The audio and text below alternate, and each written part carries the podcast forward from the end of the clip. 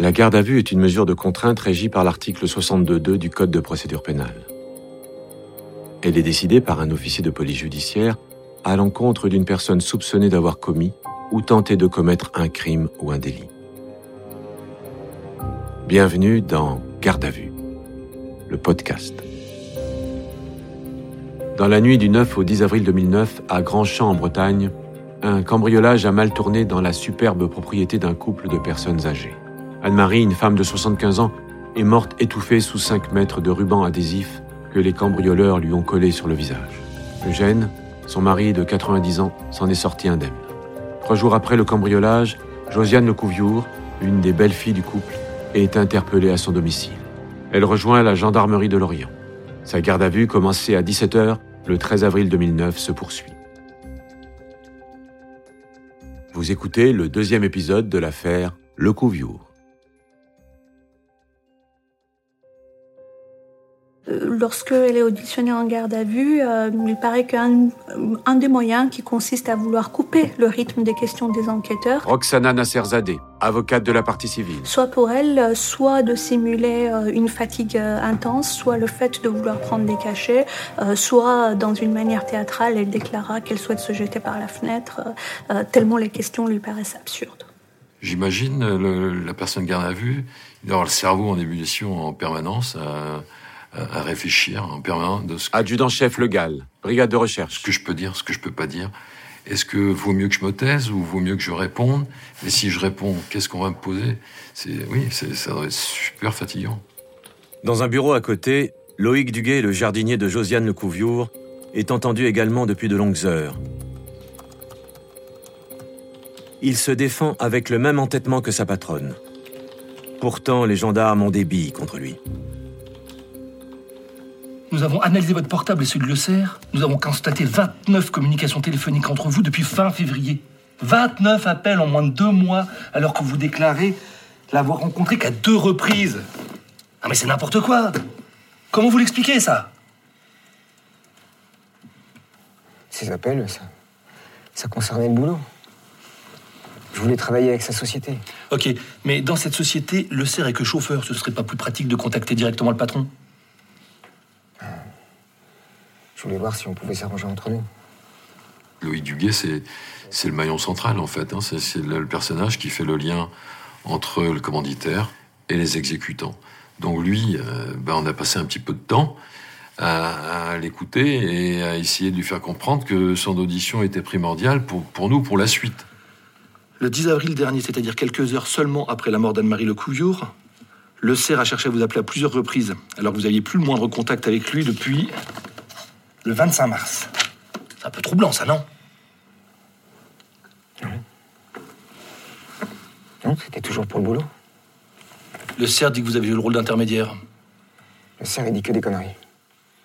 il est poussé à dire non parce qu'on lui lit les déclarations de Venceslas Le Cerf, qui entraînent tout le monde dans un dossier d'assassinat. Sébastien Bonneau, avocat de Loïc Duguet. Et la plus facile des solutions, c'est de nier, d'essayer de gagner du temps. Qu'est-ce qui vous gêne dans le rôle d'intermédiaire? Je comprends pas. C'est pas parce que je connais le cerf et puis madame que. Voilà, que, que je me retrouve au milieu de quelque chose que j'ai pas fait, là. Alors peut-être que vous avez pu subir des pressions importantes de la part du ou des commanditaires. Mais non. C'est n'importe quoi, ça. je- Qu'on puisse imaginer des trucs pareils, c'est n'importe quoi. On est obligé de s'acharner dessus. Sur son cas, euh, on peut pas faire autrement. Il faut absolument qu'il nous explique le rôle qu'il a tenu vis-à-vis des autres et le rôle qu'il a tenu vis-à-vis de Josiane. Vous êtes pour rien, c'est ça? Ah oui On va faire une pause. Vous êtes placé en chambre de sûreté. Vous pourrez vous reposer et surtout réfléchir. Je pense pas que vous soyez un mauvais type. Mais je crois que votre patronne, votre euh, madame, elle s'est servie de vous. Et vous, vous essayez de la couvrir. Mais elle, elle va te lâcher. Ouvre les yeux, vous n'êtes pas du même monde. Elle va se défausser sur toi. Si elle l'a pas déjà fait. C'est n'importe quoi, ça. Je pense que toute cette retenue qu'il a eue pendant ces- ce, ce temps de garde à vue était uniquement liée à la relation euh, Adjudant-chef Sayek, brigade de Plouet. intime, je dirais, importante, intime euh, dans le sens de, de- du- du respect et de, qui, qui vouait pour cette famille. Tout était lié, euh, sa retenue était liée à ça. C'est quelqu'un qui a un grand sens du devoir. Et je pense que c'est important dans notre affaire parce que il a lié une relation particulière avec ses patrons, Jean-Jacques et, Josiane Lecouviour, qui ont su l'aider à un moment donné, euh, notamment en lui prêtant euh, 100 000 francs euh, en 1995. C'était euh, une somme à l'époque. Aujourd'hui, c'est 15 000 euros, mais à l'époque, euh, ça lui a permis euh, d'acheter sa maison et un prêt euh, gratuit. Et il a toujours été reconnaissant, même huit ans après, lorsqu'il avait remboursé ce prêt, il se souvient bien naturellement de cette aide. Alors dans la procédure, on a fait grand cas du fait qu'il les appelait monsieur ou madame, sans dire, euh, sans dire le nom. Donc quand il parlait de madame Lecouviour, il disait madame m'a demandé ceci ou madame euh, euh, euh, souhaite ceci. Bon, euh, il était assez déférent. Réfléchis bien. Parce que tu risques de prendre pour elle. Pour madame.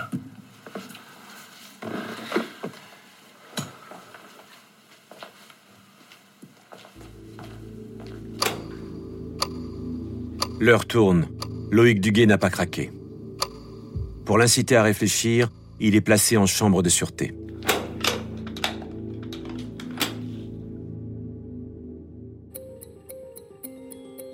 Pendant la nuit, les gendarmes mettent la pression sur Josiane Lecouviour. Ils ne lui accordent aucun répit. Le cerf et son complice Madé ont donné des détails très précis sur votre famille, sur vous.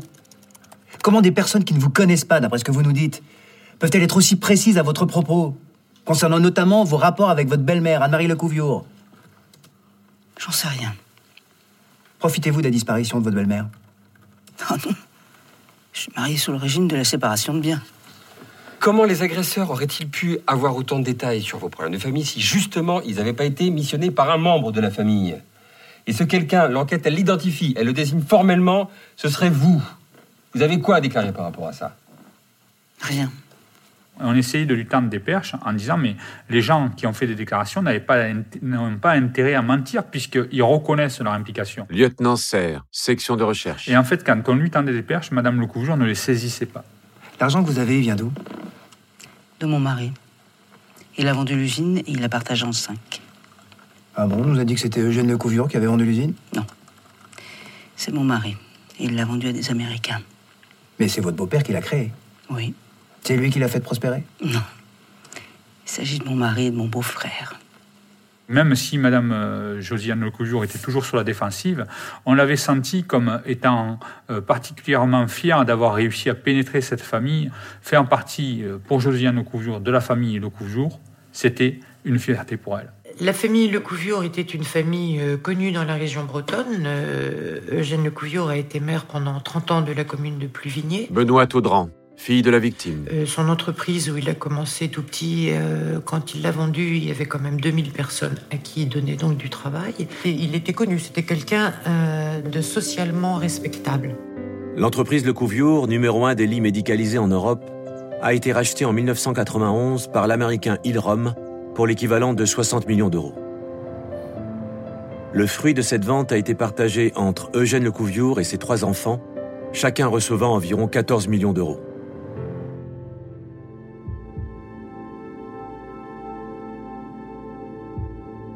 Au milieu de la nuit, puisque Josiane Lecouviour ne lâche rien, les gendarmes changent de tactique. Ils ne lui posent plus de questions directes sur sa participation. Ils lui demandent d'examiner le dossier objectivement avec eux. Comme on vous l'a déjà expliqué, les auteurs de cette agression ont avoué. Ce qui est quand même troublant, c'est que ces malfaiteurs, au lieu de minimiser les faits, aggravent leur cas, au contraire, en expliquant que la finalité de leur acte, c'était d'éliminer l'épouse de votre beau-père. C'est bizarre, non? En effet, oui. c'est très surprenant de leur part. C'est même stupide. Ils ont quel intérêt à faire ça? J'en sais rien, je les connais pas. On va lui dire que l'enquête va très vite euh, et que finalement, Chef d'Orval, brigade de recherche. si elle réfléchit, il ne manque plus que ses aveux. Ce qui est très étonnant aussi, c'est que des malfaiteurs, après s'être donné tant de mal pour rentrer avec effraction dans une résidence, se contentent d'un si maigre butin. Hein, à savoir, euh, une chevalière, une bague, quelques montres et, et une chaîne. C'est sûr, c'est surprenant. Selon le cerf, il aurait reçu les instructions d'un prénommé Loïc. Vous connaissez quelqu'un se prénommant ainsi? Puis je vous l'ai déjà dit, c'est le prénom de mon jardinier. Mais il y a des milliers de Loïc. Hein. Non mais attendez, là en l'occurrence, on parle de votre jardinier, Loïc. Est-ce qu'il aurait eu un intérêt particulier à ce que l'épouse de votre beau-père soit éliminée? Mais non, je suis même pas sûr qu'ils la connaissent. Le cerf précise également que la commanditaire des faits serait la belle-fille de la victime. Qu'avez-vous à déclarer? Mais j'ai rien à déclarer, je comprends pas. Je comprends pas, c'est ahurissant. Je peux que vous le répéter, j'ai j'ai pas d'autre réponse, moi. On avait décidé qu'il fallait qu'on la sature à tout moment de questions. Lieutenant Serre. La saturer, la saturer des questions, l'empêcher de se reposer, de manière à un moment où, en fait, elle n'a plus qu'un seul échappatoire, c'est s'expliquer. C'est très compliqué pour elle, puisque c'est une forme de dialogue de sourds qui va commencer à s'instaurer, et les enquêteurs vont utiliser, Thierry Filion, avocat de Josiane Lecouviou. je dirais, euh, tous les moyens liés aux possibilités de la garde à vue, à savoir le fait de retenir quelqu'un euh, contre son gré, euh, dans des conditions de fatigue très importantes. En fait, celui qui avait le mot rôle, c'était moi, parce que j'étais celui qui l'a questionné sans arrêt, qui essayait de lui faire casser l'armure. Selon le cerf, Loïc l'aurait remis après les faits la somme de 20 000 euros. Pensez-vous vraiment que votre jardinier soit en mesure de fournir une telle somme à des malfaiteurs pour faire éliminer une personne avec laquelle il n'a aucune relation et encore moins d'intérêt à ce que celle-ci disparaisse? Bien sûr que non. Josiane ne va jamais euh, jouer un rôle d'accusatrice vis-à-vis de, de qui que ce soit, euh, ni des personnes qu'elle ne connaît pas qui sont à l'origine directe, a priori, de, de la disparition euh, dramatique d'Anne-Marie Lecouviou, ni de Loïc Duguet. Toutes les investigations qui ont été menées à partir des aveux des malfaiteurs aboutissent à la conclusion que la belle-fille à l'origine du contrat, c'est Josiane Lecouviour, en l'occurrence vous. Qu'avez-vous à déclarer? J'ai rien à déclarer. Vous me dites la même chose depuis le début.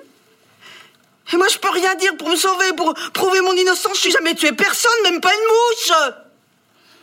Ce fait euh, qu'elle me dise qu'elle n'avait même pas tué une mouche, en fait, ça nous a laissé froid. Par son attitude, on voyait qu'en fait, elle essayait d'échapper à la question et de se soustraire à l'interrogatoire.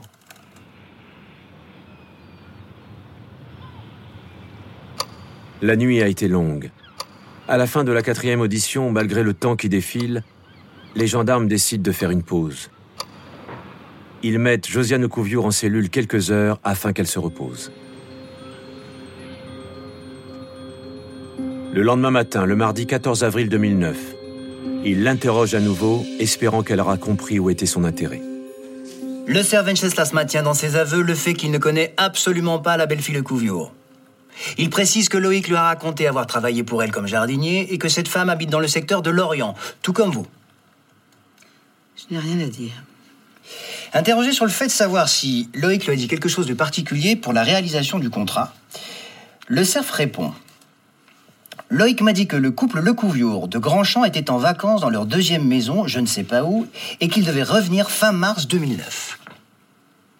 Là encore, il s'agit d'un élément très précis, venant d'une personne qui n'a aucun rapport avec la famille Lecouviour. Vous ne pensez pas que c'est forcément quelqu'un qui connaît bien la famille qui a pu lui apporter ces précisions? J'ai rien à dire, je sais rien. D'après notre enquête, Eugène Lecouviour n'a qu'une seule belle-fille en titre. Vous. Hein, puisque son deuxième fils, Philippe, n'est pas marié. Il est divorcé. Donc vous êtes bien la seule belle fille en titre. Oui. En faisant comprendre qu'elle est la seule et unique belle-fille et que les éléments orientent vers une action commanditée par une belle-fille et que ça ne peut être qu'elle, je veux lui faire comprendre qu'en fait le nœud coulant est en train de, de se resserrer très fortement sur elle et, qu'elle a, et que malgré ses, ses- son peu de déclarations, elle sera euh, incriminée et euh, déférée devant le magistrat. L'ensemble des éléments d'enquête convergent vers vous. Et vous désigne comme la commanditaire de l'agression à l'origine de la mort de votre belle-mère, Anne-Marie Lecouviour. Vous déclarez quoi? Je dis que c'est faux. On arrête là.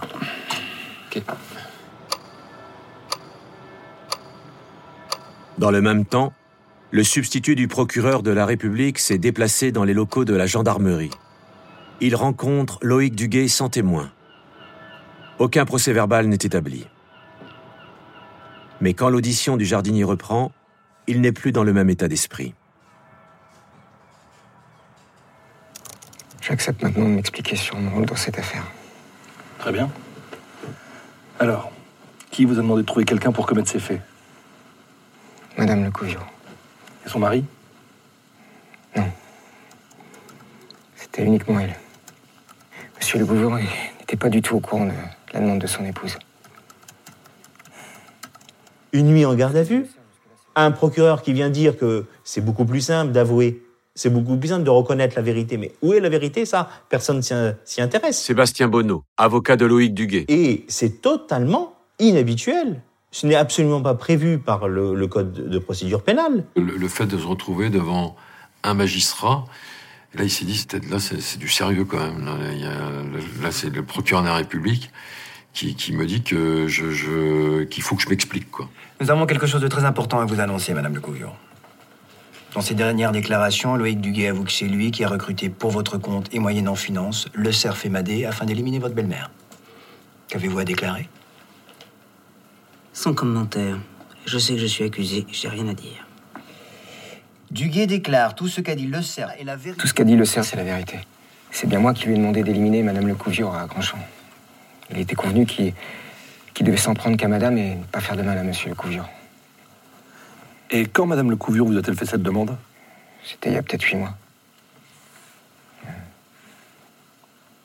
J'étais seul avec Madame. Elle a commencé à me parler des relations familiales chez Le Couviot. Elle m'a raconté que depuis le remariage de, de son beau-père, il y avait des problèmes dans la famille. Puis elle, elle m'a dit que, que c'était à cause de la Duguet dit aussi que ce jour-là, vous avez simplement lancé que votre belle-mère pourrait disparaître dans un accident, par exemple. Vous répondez quoi? Je n'ai rien à déclarer. Il en veut, Josiane Lecouviot. Il se retrouve en garde à vue et il entend les déclarations de Vincent Le Cerf qui accusent, qui mettent toute la responsabilité sur Josiane Lecouviot. Donc, euh, dans ce, moment-là, il en veut, il en veut énormément à Josiane et il ne pense pas à son intérêt. Il réfléchit à, se décharger et à, impliquer encore davantage Josiane Lecouviot.